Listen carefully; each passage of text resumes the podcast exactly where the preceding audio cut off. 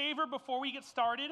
Uh, for everyone's sake, if you, if everyone can find a seat, if you need to move around a little bit to find a seat, great. And uh, we're to try something new. We're to sit here and we're to do JHM together. So if you need to use the bathroom or get some water, just hold it till the end, and then we can all rush the bathroom together. I just cleaned the bathroom; it's spotless. So we're just trying to keep it spotless. Uh, that's a joke. I don't clean bathrooms here. Uh, I'm the junior high pastor here. So if you are new, maybe you came with a friend, or you haven't been here in a while, uh, this is what I look like. I've aged dramatically since the birth of Canon because I don't get any sleep at night. Uh, but this is what I look like, my appearance and whatnot. And I'm happy that you guys are here. Uh, let me ask a very quick question Who has already started school? Where are my already started school people? All right, good. All right. All right, now where are the. Uh, where are the less uh, less liked? Is that the way? I mean, the, where are my people who haven't started school yet? Okay. Now I, I want you to know that there there's, see, this is very weird to me because where I come from in New York, when I was your age, when I went to school, everyone started school the exact same day. Everyone started school the Wednesday after Labor Day. Everyone, like, so there wasn't like these factions of people, like the started school and not started school. Because if you're a started school person, you're probably looking at the still on summer break people and like plotting their demise. I would not be a fan of those people who are still sleeping in and enjoying life while I'm in school taking notes, or has anyone even taken a test yet? Oh my gosh, I feel so bad. I feel so bad for all of you. Uh, we are kicking off a series this fall during fall kickoff, which fall kickoff, let me explain what fall kickoff means. You may have seen a t shirt or someone talk about fall kickoff. Fall kickoff to us is everyone's getting back into church everyone's getting back into the rhythms of school and the rhythms of life and you're maybe you're starting your team again. You play sports you start your team. Maybe you're in band and you start practices again. You know everyone who's been on summer break or taking vacations just doing everything they're, you know, they're all kind of heading back to church and this is like our big fall kickoff and next week's going to be even bigger and it just kind of ramps up through september. Uh, that's when we launch life groups and do everything. But we're starting a series called Friendship Is. You may have seen the video that some students made. They are incredible. There's going to be a different one every week. They're hilarious videos, very talented students. Uh, and we're going to talk about what friendship looks like. And here's the reason why.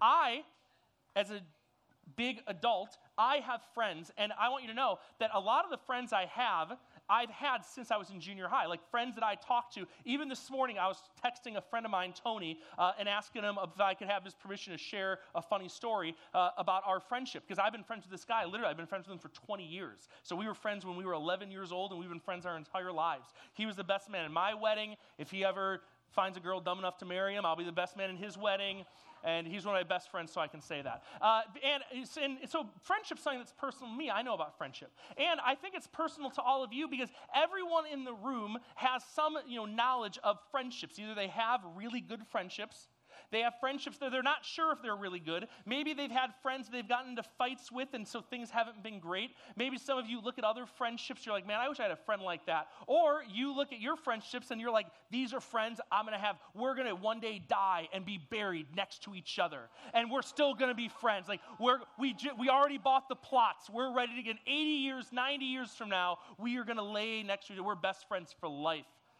Maybe that's your style of friendship, which I think is great. But here's a question I have for you. I want you to answer this question. And you don't have to answer it out loud, but think about it in your head. It's going to be up here on the screen. Uh, what are, what are some, what is one of your best stories. Everyone has good stories. Maybe you're not a great storyteller, which you don't have to be a great storyteller. You just have to know what your like one of your best stories are. And then let me give you a couple things that I believe goes into a great story. A great story is something that's personal, so it's your story, it's not someone else's. A great story is something that is maybe funny, maybe it's dramatic, maybe it's very serious, but it's something that's meaningful to you. It's a great story to you. So not what do you think other people think is a great story? What do you think is a great story? So let me say this. I'll tell you one of my favorite stories, okay? When I was in junior high, I played on a hockey team called the River Rats. I don't have a photo of it, but that was the name of the team, the River Rats. And we, you know, played hockey together, and we always had fun together. And we were kind of going through the season, and we were winning games and winning games. To eventually, we were in the championship game of this hockey league we were in. And the team we were playing against was a team from a school called St. Joe's. Now, none of you know this school, but let me tell you about St. Joe's. St. Joe's is the worst. We don't like St. Joe's, okay? And they're an all boys school, and they still have to wear uniforms. So imagine boys going to school. There are no girls there, there's only dudes. All right, there's only dudes. There's that. It gets worse. It gets worse. It gets worse, okay? There's not even any girl teachers there. It's all guy teachers. Yeah, yeah. I know. So forget that school crush with the teacher. That's not going to happen. It's all guys. So that's the these and that is the people, the team that we are playing against is a group of guys from this all boys school called St. Joe's. So, me and my team, you know, I was an assistant captain of the team because I love playing, I'm a good hockey player. We were in this championship game. I was 11, 12 years old, and we were playing hockey, and this game was going incredible. All right, the score was tied. I broke the tie, okay, on a wrist shot. It was incredible. You didn't see kind of thank you, thank you. And and then and then it was goal after goal for our team to where the score was like 10 to like 3. So we were dominating this team, which, you know, they should be dominated, okay? And we were destroying them. And then it started getting a little more physical. They started throwing some elbows. They started playing dirty. Well, here's the thing about playing dirty with me. If you're going to play dirty, I'm going to play even more dirty. So I'm, I'm ready to go. So these guys start throwing elbows, and I, so I'm hitting with my stick. And this one guy kind of hits me into the boards a little harder than I liked. And I said to myself, I'm going to teach this guy a lesson. So I go skate up. I take my stick. I give him kind of a little bit, a little bit of a shove, and then I drop my stick in my gloves and I put them up and I'm ready to fight. Now, yeah, yeah.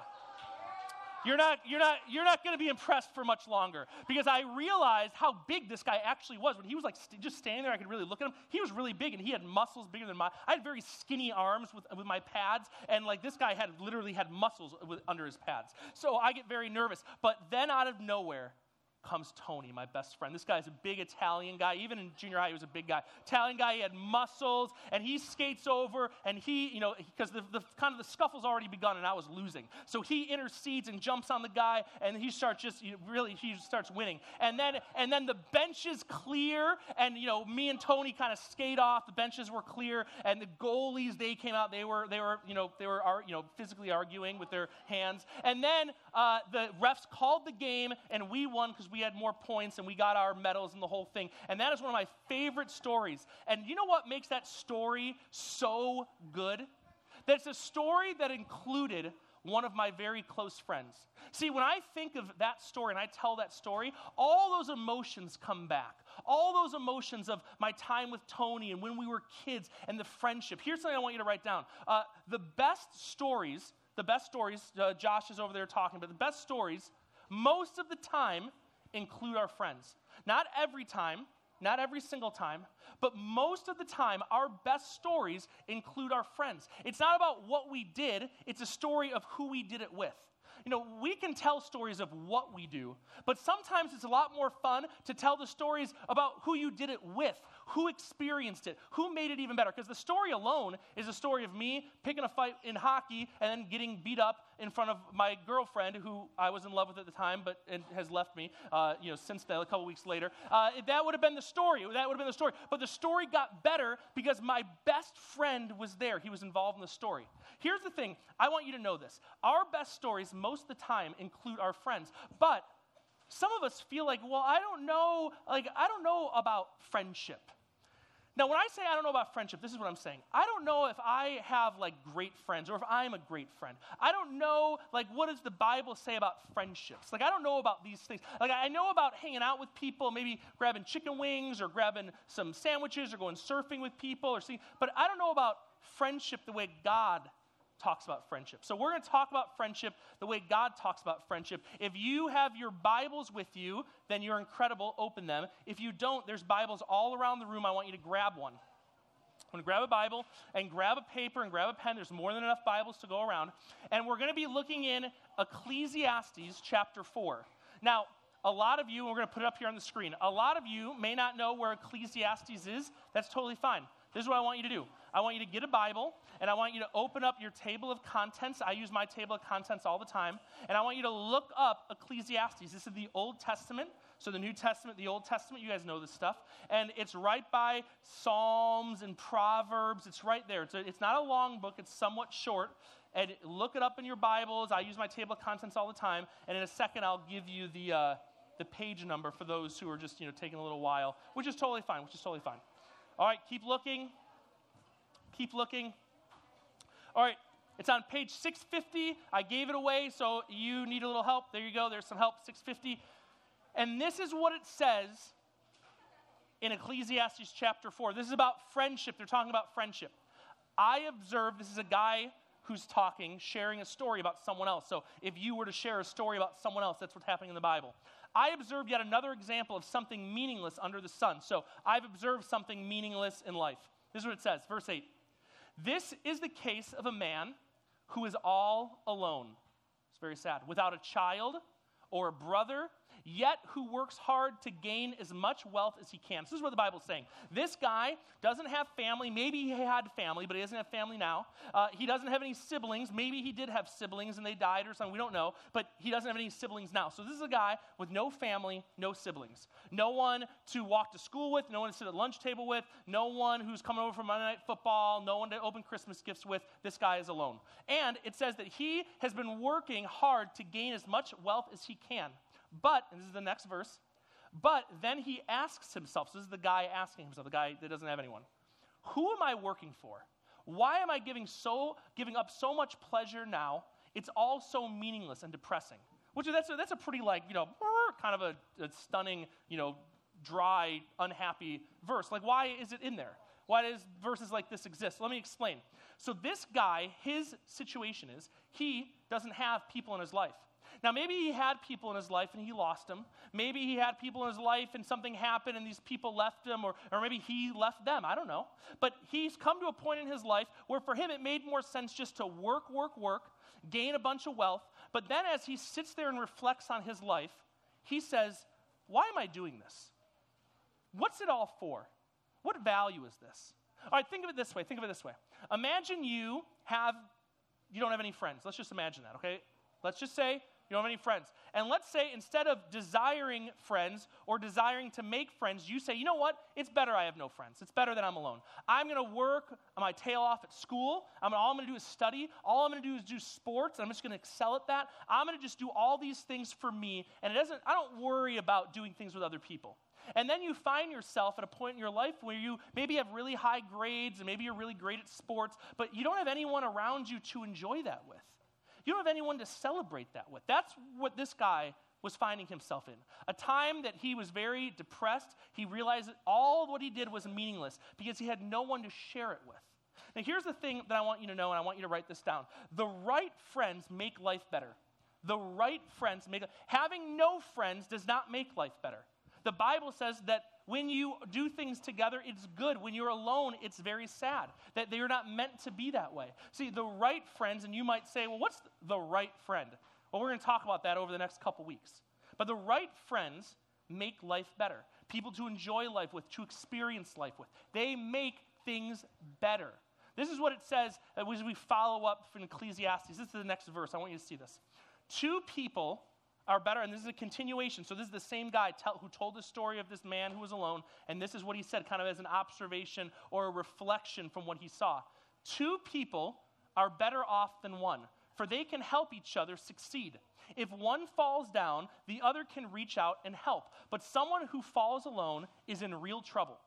Now, that's in bold, if you can see, for two reasons. One, this is like the theme verse for this whole series. If you're going to try and learn a verse, if you're going to read something every day to inspire the thoughts of friendship, if you're going to go find a scripture that you can memorize, that when things are tough with friends, that you can look back on and say, oh, wait, I remember it says in the Bible about this. This is the verse. See, because two are better than one. We're not meant to do things alone. Jesus didn't create us to do things alone. When he created everybody, he created Adam and Eve in the very beginning. So from the very beginning, we weren't meant to do things alone. We're meant to do things in friendship with people. Now, here's the thing. A lot some of you will say this to me. You'll say, "Well, Justin, you just don't get me. You don't get me, Justin. I like doing things by myself. I actually am happy being alone. I'm alone and I read my book or I do whatever. I play Pokemon Go, I do it alone, and I'm happy doing things by myself. I like doing things by myself too. So does my wife. We, even though we're married, we do things alone. I have best friends. Even though I'm, I have my best friends, we still like to do things by ourselves. We're not with each other all the time. I mean, normal friends aren't with each other every second of every day. That's unhealthy. That's crazy. That's Looney Tune time. That's nuts. But I like to have my friends and I like to have time alone. So, how do those two things work? Well, you might say, well, Justin, I like being alone. Like, I like being by myself. Well, listen, I hear what you're saying. The Bible says something different. They say if you want to have this meaningful life, it means you have people to share it with. If you want to have joy, if you want to be happy in life and enjoy it the way God intended us to enjoy life, we do that together with friends. So you might say, well, no, Justin, I disagree with that. I don't think that's right. Well, the Bible's saying that, that, it's, that it is right. Like the Bible is saying that doing things together is better than doing things by yourself. See, here's the hardest thing about being a Christian sometimes. And I was there where you are as a junior higher going to church. I had my three friends. I'm going to tell their story another week.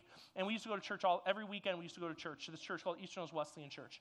And every week we'd go and we'd sit there and we'd learn together. And I remember when we'd sit through these lessons, we'd try and learn it. And I remember sitting there as a junior higher saying, "Well, I'm not sure if I believe that or not." And I'll look at other things in the Bible and I'll say, "Man, I really believe that." Like, I really like that story. Like, I believe that part of the Bible. But then you come to a part like this, you're like, well, I'm not really sure, like, about this whole friendship thing with some people. I'm not really sure. Like, you can't believe part of the Bible and discount other parts. You can't pick and choose what you believe out of God's word. So either God's word's completely true or it's not, and there is no middle ground because Jesus doesn't give us room for middle ground. So when you look at this, this is true that we're not meant to do it alone. And when you fall down, it's better to have someone who's there who's able to help pick you up so that you don't find yourself in trouble. Uh, uh, last week, or maybe it was the week before last week, there were a group of junior high boys probably sixth graders. I'm not sh- totally sure. I completely recognize them. And they, as the train was coming by, they were trying to jump on the back of the train. They thought they were cool. They thought they were awesome and athletic. And I know they probably thought what all of you thought. You see the train coming by and you think, like a cartoon. And you just see the cartoon characters just jumping on the moving trains. And they get on there and they're running down the trains and they're cowboy heroes and they're junior high boys. That's how they, they think in terms of cartoons most of the time.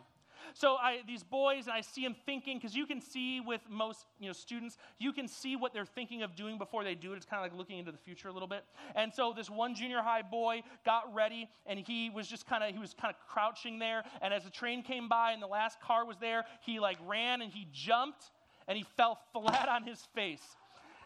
And the best part was there's a group of eighth grade girls standing there. Whew, this boy was embarrassed. And the girls were laughing at him. It's very, very sad.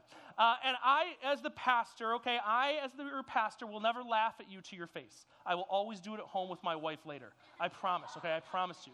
So at the moment, I just kept a very stern face, very concerned, and I was going over there. I was going over there to help him up, but I was beaten to the punch one of his friends, who was kind of laughing, but friends can laugh with each other in, in, a healthy way, was heading over there. His friend reached down his hand and helped him up, and they went inside together. And then I saw them in service later. They were sitting next to each other. That was a very good friend, a friend that's there to help you up when you fall down, in the very literal sense.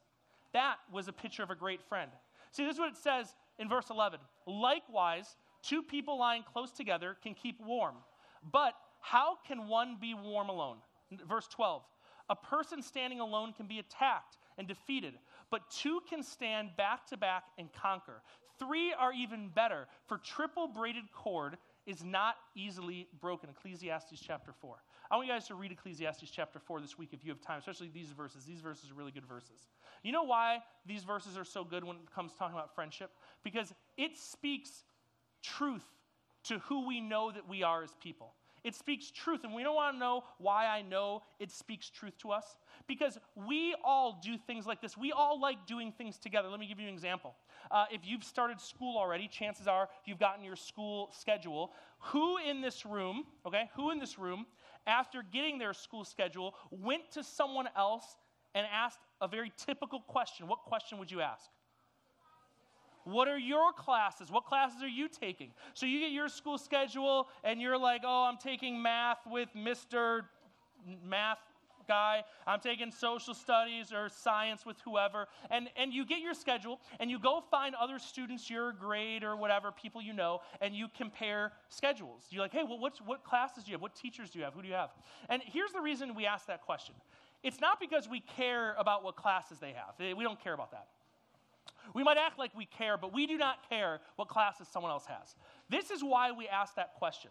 Because we want to know if when we walk into that room for our class, if we're walking into a room where we know people or if we're walking into a room where we're going to be alone. That's why we ask that question. We ask that question because we want to know when we walk into math class with Mr. Whoeversville, some weird looking guy with, with glasses, that when we walk into that class, I'm going to see my friend sitting there and I can sit next to them. That's why we ask that question. And we've all done it. I mean, and actually, if, if someone doesn't ask us our school schedule, it actually hurts a little bit. Like, I know that sounds weird, but like, you know what that feels like. And, like, you get your school schedule, and you maybe no one's asking you. Maybe you don't know, you know, who you should ask because part of you wants to know that when you walk into a room, you're going to see a familiar face. The same thing happens at church. Some of you guys are here at church because your parents forced you to come here. And they, they roll up to church, they kick you out of the car, and they say, if you want to ride home, you better go to church and you know your ticket in is the notes you take or something crazy which i assure you will get you home today. Don't worry about that. And some of you come to church just because you like it. You see you know i'm here. You know kristen's here. And you know some of the leaders that are here uh, you know and you want to see them. Brandon's here and marissa may's mottos is here. And you want to see these people. You come to see someone. But there's probably a good sized group of you that before you come to church, you're texting people to find out who else is here because you want to know who's. Hey, uh, hey, what uh, what service are you coming to today? Oh, I'm going to the 11 o'clock service. That's awesome. Oh, cool. Like, can I? I'm going to meet you outside in the patio. Oh, great. What color dress are you wearing? Oh, I'm wearing a green dress. I'm having a girl conversation with a boy voice. Oh, I'm wearing a green dress. Oh, cool. I got my hair done and my nails done. Oh, cool. I can't wait to see it. Let's wear. Let's put perfume on each other later, or like whatever. Whatever girls are talking, I don't even know what they're talking about whatever girls are talking about. But you do that, and you've probably done something like that, and you don't do that because you're bored or because you have nothing to do. You do that because when you walk into this church space, you want to know that you're walking in and you will see people that you know. You will see people you recognize. Why? Because you could do church alone, but church is better when you do it with someone else. You know, you want to know, want to know why else I know that I'm right? I will tell you why I know that I'm right. I know that I'm so right about this. It blows my mind how right I am. Because when we do summer camp or winter camp or even life groups, and I'm inundated with 50 emails from every parent about making sure their kid gets into the, this cabin with these people or this life group with those people. And I want you to know those emails don't bother me at all. Every time I get one of those emails, I read it with a sense of joy and excitement. Because when I read that email, all I see is that you, as a junior high kid in junior high ministry, have found people that make you feel safe and make you feel like you can belong. See, here's the thing the right friends is going to be up here on the screen. The right friends give us a safe place to belong. Every time I get a friend request form, every time I get a phone call about camp cabins, every time I get an email about life groups and making sure that you and your friends are in the same group, that tells me that you have found people that have given you a safe place to belong. Now remember, I said the right friends. So there's definitely a time that there are wrong friends, and we're going to talk about that next week. There's definitely a time where you might ask questions about if you're right. Here, actually, here's some questions that I have found myself asking as I've been preparing this series. Who are the right friends? Maybe you've asked yourself, who are the right friends? If I'm looking for friendships, maybe I know friends at church, but I don't really have a lot of friends at school, or you know, I'm always looking to make new friends. Like, you know, what, what is it? What does a right friend look like? You know, am I a right friend? See, very often we say to ourselves, well, do we have the right friends around us? And it's very me centric. What about asking the question are you the right friend to people? Are you treating people well? Are you making people feel like they have a safe place to belong? Are you giving them the opportunity to be known? Are you the right kind of friend? Here's another question What if I'm fighting with a friend? You know, what if me and a friend are in an argument? What if my friend's doing something that I don't approve of? How do I still be friends with that person if they're doing something that I don't do or I wouldn't do? Uh, uh, what if we get into a fight? Is there a way that we can fix that friendship? Or is this the friendship gone forever? And here's the last one Did Jesus have friends? You know, this whole church thing, we talk about Jesus and we talk about, you know, how we should be praying to Jesus and Jesus loves us and all these things about Jesus. But did Jesus have friends? Did he model the things he talked about with his friends? What kind of friend was he? What did he do? How did he treat people? How was he treated by his friends? We're going to talk all about that over the next couple weeks. But I want you to know this before you leave today. This is kind of an intro to the Friendship Is series. I want you to know this. It's the big idea, the bottom line for today. Friendship was Jesus' idea, and they are for all of us. So if you're thinking, oh, is friendship for me? Listen, friendship is definitely for you. Friendship is for all of us. Everyone. Jesus created friendship, it is for everyone. Jesus created the idea of friendship so that you could not live life alone. And friendship is for all of us, not just for some of us, it's for all of us. So here's what I want to do. Uh, we're going to end a little early, which is totally fine. I'm going to pray. And then as you leave, your leaders are going to give you our brand new, this thing is brand new, our brand new calendar that just came out. It's from September this month all the way till June of 2017. Everything is on there. Sugarfest is on there. Winter Camp is on there. The epic, more epic than ever, All Nighter is on there. Baptism dates are on there. Summer Camp 2017 dates are on there. Everything is on there. So, let me pray for you, and then they're going to open that door, and you guys are going to go out that door, but you're going to get calendars. And feel free to hang out because your parents are still doing stuff like five more minutes. Uh, let me pray. Quiet down. Shh. Heavenly Father, God, so grateful for you, so grateful for all of our students, so grateful for them coming every single week and learning a little more about you. Today we got to learn about friendship. Can't wait to find out what we're going to learn next week. This is a great time to follow Jesus. Anytime's a great time, but this is a great time because we get to learn great stuff. So let us have a great day, a great rest of our weekend, how, get us recharged for school this week. We pray all this in your name. Amen. All right, guys, I love you all. See you later.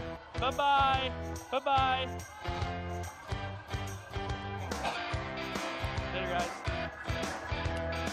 Later, dude. Thank you, bro. I'll see you next week.